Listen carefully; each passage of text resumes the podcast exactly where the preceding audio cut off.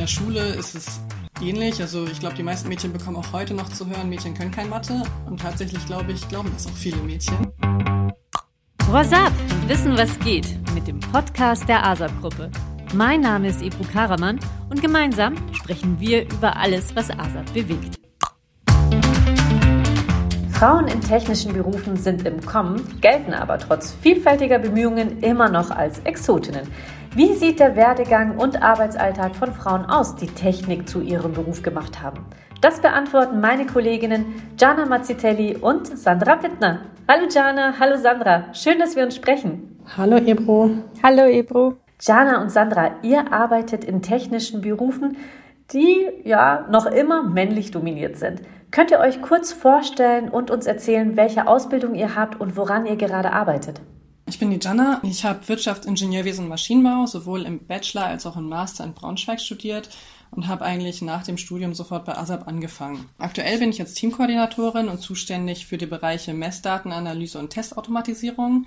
Im Bereich Messdatenanalyse geht es zum einen darum, die Messdaten von den Versuchen, die wir hier im Test- und Erprobungszentrum durchführen, ähm, auszuwerten und zum anderen, und das ist eigentlich der größere Teil, diese Auswertung zu automatisieren. Das heißt, wir bauen kleine Programme, die Messdaten einlesen, wo dann die unterschiedlichen Mitarbeiter aus der Abteilung ähm, die Möglichkeit haben, auszuwählen, was wie ausgewertet werden soll. Und am Ende putzelt dann praktisch ein fertiger Versuchsbericht raus. Beim Bereich Testautomatisierung geht es dann darum, äh, die Versuchsabläufe an den Prüfständen zu automatisieren. Jetzt mal ganz, ganz einfach runtergebrochen haben wir zum Beispiel eine elektrische Maschine ähm, mit einem Testfall, wo die Maschine verschiedene Drehmomente stellen soll. Gleichzeitig soll das Kühlmittel unterschiedliche Temperaturen annehmen und eventuell soll die Versorgungsspannung auch noch variiert werden. Die Steuerung dieser ganzen Geräte wird dann durch ein Programm gemacht und die Automatisierung, also dieses Programm aufsetzen, das tun wir dann wiederum.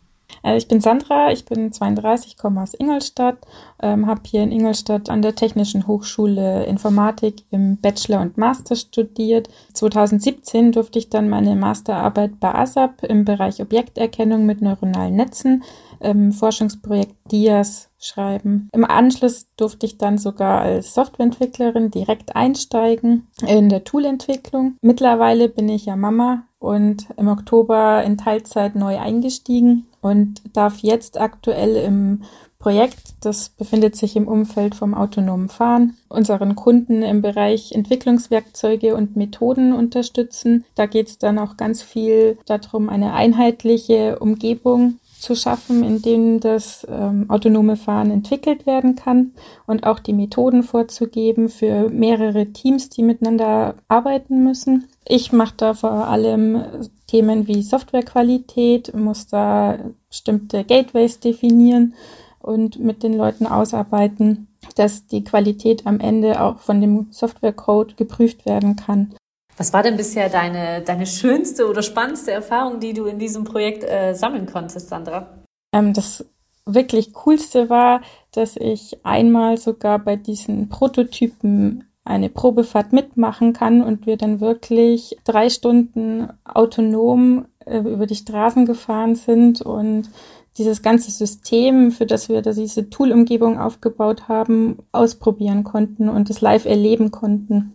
Jana, ähm, hast du dich schon immer für Technik interessiert oder was war für dich der entscheidende Impuls, Wirtschaftsingenieurwesen und Maschinenbau zu studieren? Tatsächlich würde ich sagen, habe ich mich eigentlich schon immer für die sogenannten MINT-Fächer, also Naturwissenschaften und Mathe interessiert. Ähm, zur Technik selber hatte ich wenig Berührpunkte. Also in der Schule spielt Technik halt kaum eine Rolle im Lehrplan. Ähm, und in meinem Umfeld hatte ich jetzt auch wenig damit zu tun, also in meinem privaten Umfeld. Ähm, was mir aber immer sehr viel Spaß gemacht hat, war es, knifflige Aufgabenstellungen zu lösen, also zu tüfteln. Und das hat mich mit Sicherheit sehr stark darin geprägt, dass ich eigentlich immer sehr gern Mathe und Physik mochte. Also auch andere naturwissenschaftliche Fächer, aber vor allem die beiden. Ähm, und das war dann eben auch der ausschlaggebende Punkt fürs Studium. Ich wollte irgendwas äh, studieren, was mit Mathe und Physik zu tun hat, aber was eben keine lehrende Tätigkeit ist. Ähm, ich wollte raus in die Wirtschaft, irgendwas machen, was mit dem realen Leben zu tun hat, wo man vielleicht am Ende auch mal Produkte sieht. Ähm, und dadurch bin ich dann auf Maschinenbau gekommen. Das war so eher so ein Prozess. Wie hat denn dein Umfeld reagiert, als du ihnen gesagt hast, ähm, ich möchte jetzt Wirtschaftsingenieurwesen und Maschinenbau studieren? Also waren die durchwegs positiv, die Reaktion, oder waren da vielleicht auch Skeptiker? Eigentlich durchwegs positiv, muss ich sagen. Also dadurch, dass ich mich in der Schule schon eher naturwissenschaftlich, mathematisch orientiert hatte, war es klar, dass es irgendwie in so eine Richtung geht. Ich meine, bei mir war es auch anfangs so, dass ich, ich wollte alles Mögliche studieren, von Sprachen bis weiß ich nicht wohin. Aber ähm, im Endeffekt habe ich mich dann darauf konzentriert, was sind meine Stärken, was macht mir wirklich Spaß. Ähm, und da war eigentlich für alle anderen, war das keine Überraschung, dass es in so eine Richtung geht. Ähm, und ansonsten hat man eigentlich immer nur Support erfahren, also auch von, von ähm, ich sag mal, Onkels, also den männlichen Parts auch immer Support ähm, in so eine Richtung zu gehen. Eigentlich erfährt man immer wieder als Frau, wenn man sich für so eine Richtung entscheidet, dass die Männer sich eigentlich, männliche Berufswelt, wie auch immer, sich darüber freuen. Sandra, du hast ja Informatik studiert. Wie war hier das Geschlechterverhältnis? Also wie viel Prozent Frauen und wie viel Prozent Männer schätzt du? Also das Geschlechterverhältnis, das war ich glaube, ich hatte sogar Glück in meinem Studiengang. Wir waren im Informatik-Bachelorstudium ungefähr zehn Prozent Frauen zu Beginn. Ähm, in Zahlen wären das knapp sieben von 70. Aber schon nach zwei Wochen waren zwei davon wieder weg. Dann waren wir nur noch fünf. Aber die haben dann tatsächlich auch den Abschluss gemacht. Und im Master, da hatte ich wirklich Glück. Ähm, da waren wir 30, davon auch circa sieben Frauen. Diese Frauen waren auch alle bei mir im Schwerpunkt und der dieser Zweig, der hatte nur 15 Teilnehmer insgesamt. Also da war in diesem Schwerpunkt wirklich 50 Prozent Frauenquote. Und warum hast du Informatik studiert, Sandra? Also ich habe sehr Mathe hat mir immer sehr gut gefallen, auch ähm, Biologie. Aber es war bei mir tatsächlich auch eher ein Prozess, dass ich jetzt wirklich das auch beruflich machen möchte, weil ursprünglich wollte ich sogar ähm, Biologie studieren in Regensburg. Und ich war schon kurz vor der Einschreibung. Ich hatte sogar schon das Zimmer in Regensburg, aber mir ist das nicht aus dem Kopf gegangen, weil ich hatte als Notfallplan mich auch ähm, für Bioprozessinformatik beworben. Und da gab es so einen Schnuppertag haben die ausgerichtet. Und der ging mir nicht aus dem Kopf. Und letztendlich habe ich mich dann doch für diesen Notfallplan entschieden. Und in diesem Studium hat mich dann der Informatikteil eigentlich am meisten gereizt. Und dann habe ich durch viele Gespräche auch mit anderen Studenten von reiner Informatik mich dazu entschlossen, dass ich das Studium doch nochmal abbreche und die reine Informatik nehme. Wie habt ihr denn das tägliche Lernen so in einer, doch in so einer männerdominierten Gruppe erlebt? Also was lief gut und was lief vielleicht auch weniger gut? Ich war es ja praktisch eigentlich schon gewohnt aus der Schule, dadurch, dass ich als Schwerpunkt Mathe und Physik hatte, ähm, war so das Geschlechterverhältnis eigentlich ähnlich äh, im Studium wie in der Schule. Ähm, aber ich kam eigentlich aus meiner persönlichen Erfahrung kaum Negatives berichten. Ähm, an der Uni ist es auch so, dass die Fächer teilweise mit anderen Studiengängen gemischt sind, so dass man halt ganz unterschiedliche Konzentrationen bekommt. Man hat manche Fächer, wo man dann wirklich die einzige ist und andere, wo es eigentlich relativ gut durchgemischt ist. Aber auch hier habe ich, kann ich nichts Negatives berichten. Also ich habe nie Skepsis von irgendwelchen männlichen Mitstudentinnen oder Unimitarbeitern erlebt. Im Gegenteil, was natürlich häufig vorkommt, ist wirklich die Frage, warum man sich als Mädchen für so einen Studiengang entscheidet ähm, und wie das so ist. Das ist so das Einzige, was man immer wieder erlebt eigentlich. Sandra, hast du die gleichen Erfahrungen gesammelt? Ja, also das kann ich absolut bestätigen. Diese Frage, die ist wirklich auch öfter da, aber ähm, in dem, sag ich mal, in den Lerngruppen und auch in den Vorlesungen merkt man davon eigentlich nichts. Habt ihr die gleichen Erfahrungen auch in der Arbeitswelt gemacht?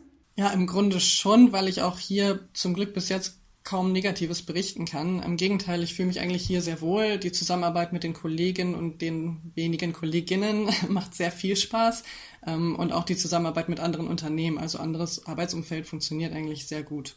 Aber ich glaube, im Grunde sind die Erfahrungen, die man macht, wirklich stark davon abhängig, wie das Arbeitsumfeld geprägt ist. Also hat man ein, ähm, so ein konservatives, Weltbild geprägtes äh, Umfeld oder nicht. Und hier bei ASAP ist das Kollegium halt sehr jung. Ähm, ich glaube, das hat, spielt das schon eine große Rolle und auch von den älteren Kollegen erfährt man eigentlich in keiner Weise Skepsis, auch eher im Gegenteil. Was man aber schon sagen muss, ist, ich stelle schon immer wieder fest, dass mir wirklich Kolleginnen fehlen, weil es wirklich ein anderer Umgang ist. Ähm, aber der Frauenanteil nimmt langsam zum Glück auch bei uns zu. Ja, das ist bei mir eigentlich ziemlich ähnlich. Also zu 100 Prozent kann ich diese Erfahrungen vom Studium auch ähm, im Arbeitsalltag bestätigen. Ähm, das Arbeitsklima an sich ist auch gut und auch bei den Projekten, wo ich bisher immer mitarbeiten durfte, ähm, da ist Teamgeist nicht nur eine Floskel. Also gerade Informatiker sind da richtige Teamplayer. Und das ist egal, ob man jetzt Frau oder Mann ist, da kann jeder seine Stärke einbringen. Gab es bestimmte Herausforderungen, mit denen ihr euch in eurem Arbeitsumfeld als Frau auch mal konfrontiert wurdet? Also ähm, jetzt muss gar nicht Negatives sein. Vielleicht war es ja sogar mal an der einen oder anderen Stelle ein Vorteil, dass ihr Frauen seid. Ähm, ja, ich glaube, so konkret zu beantworten ist es schwierig, ähm, weil man kann ja auch nicht beurteilen, ob manche Dinge sind, wie sie sind, weil man eine Frau ist oder weil man einfach ist, wie man ist. Ob es jetzt positiv ist oder negativ gelaufen ist, äh, das weiß man halt nicht wirklich. Aber sicherlich wird man als Frau anders wahrgenommen, man verhält sich anders, also hat andere Verhaltensmuster.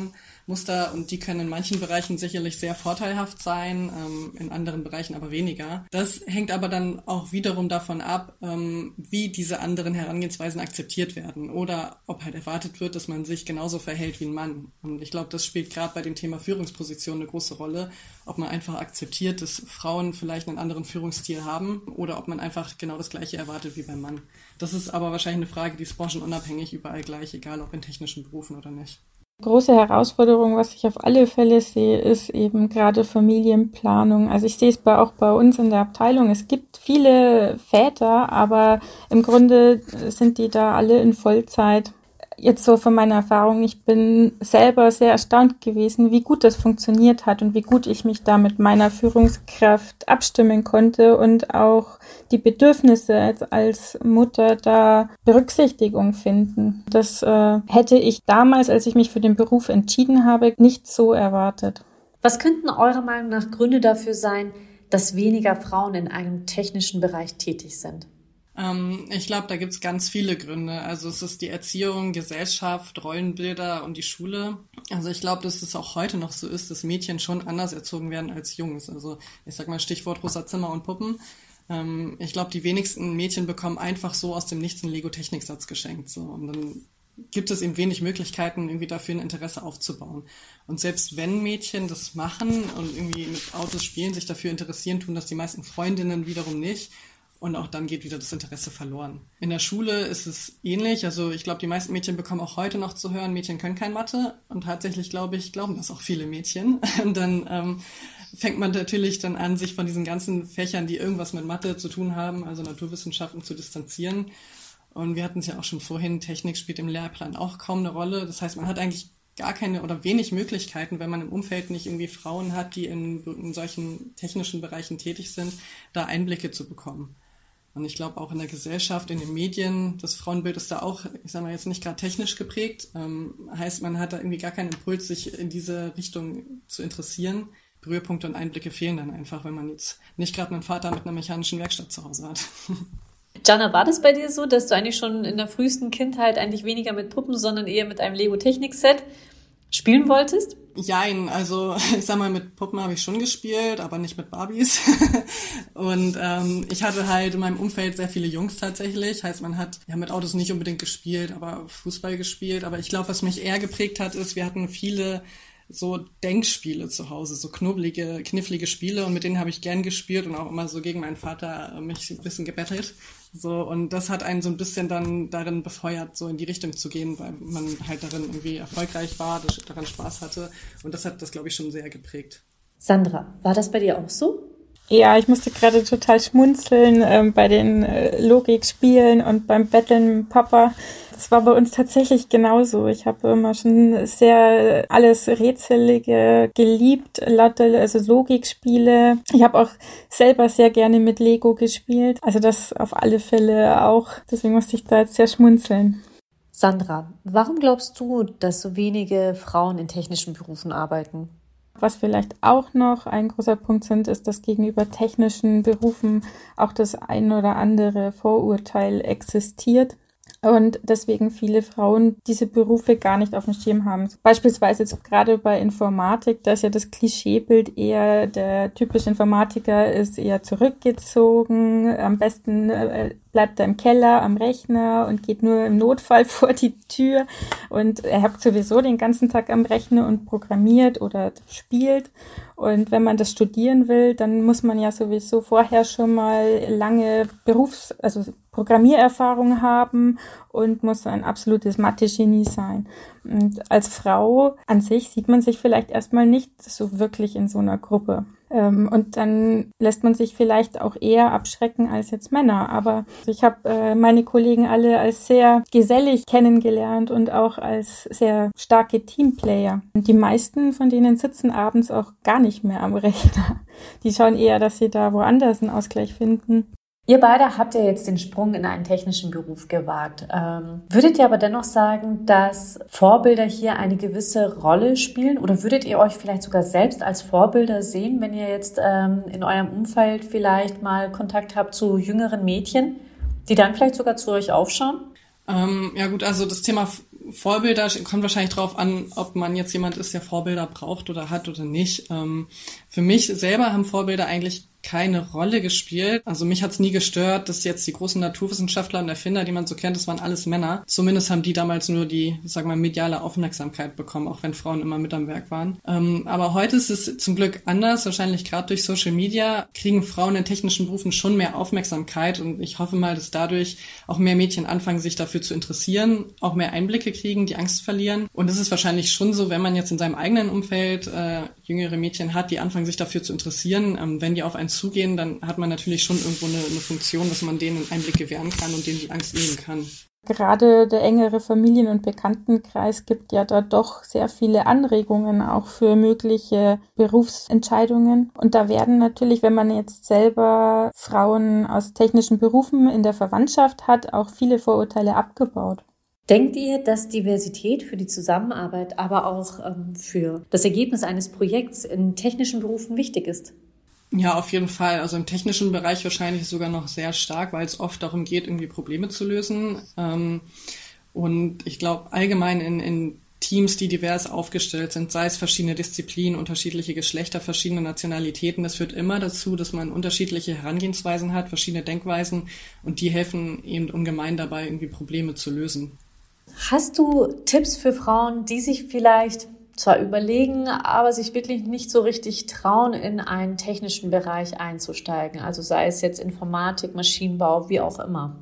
Auf alle Fälle sollte man sich, wenn man mit so einem Gedanken spielt, selbst ein Bild von dem Beruf machen. Und gerade wenn jetzt Studiengänge Schnuppertage anbieten, sich das wirklich anschauen. Und ich selber mache ja auch, wenn er stattfinden würde, immer beim Girls Day mit und schaue, dass junge Mädchen einen guten Einblick in unseren Beruf bekommen oder sowas auch wahrzunehmen. Es gibt Hochschulmessen, da kann man Gespräche mit solchen Leuten auch führen oder Praktikas machen. Also ich habe es bei mir in der Schule auch immer festgestellt, dass diese Schnupperpraktikas, die man jetzt ähm, macht, dass da trotzdem immer diese typischen Frauenberufe eher gewählt werden von den Mädchen. Und das ist eigentlich eine tolle Gelegenheit, mal das einfach wahrzunehmen und sich einen technischen Beruf anzuschauen. Ja, also im Grunde kann man nur sagen, traut euch, weil wenn man sich dafür interessiert, warum sollte man es nicht machen? Also es gibt eigentlich nichts, wovor man da Angst haben müsste. Ja, ich glaube auch der Anteil an Unternehmen, die so konservativ geprägt sind, wo man dann wirklich Probleme als Frau hätte, auch im technischen Bereich, ich glaube, die nehmen ab. Und viele technische Unternehmen geben sich auch wirklich Mühe, dass sie den Frauenanteil erhöhen. Und ich denke, wenn man jetzt wirklich sich für so eine Richtung entscheiden will, aber noch Angst hat, weil man eine Frau ist, dann kann man ja auf jeden Fall auch mal Frauen aus so technischen Bereichen kontaktieren. Social Media macht es ja relativ einfach. Und ich glaube, dann werden einem sehr schnell die Ängste genommen. Vielen Dank, Jana und Sandra, dass ihr mit uns eure Erfahrungen geteilt habt. Gerne. Ja, sehr gerne. Und auch von euch da draußen verabschiede ich mich. Wir freuen uns über jede Empfehlung und natürlich jeden neuen Abonnenten unseres Podcasts. Bis zum nächsten Mal. Tschüss!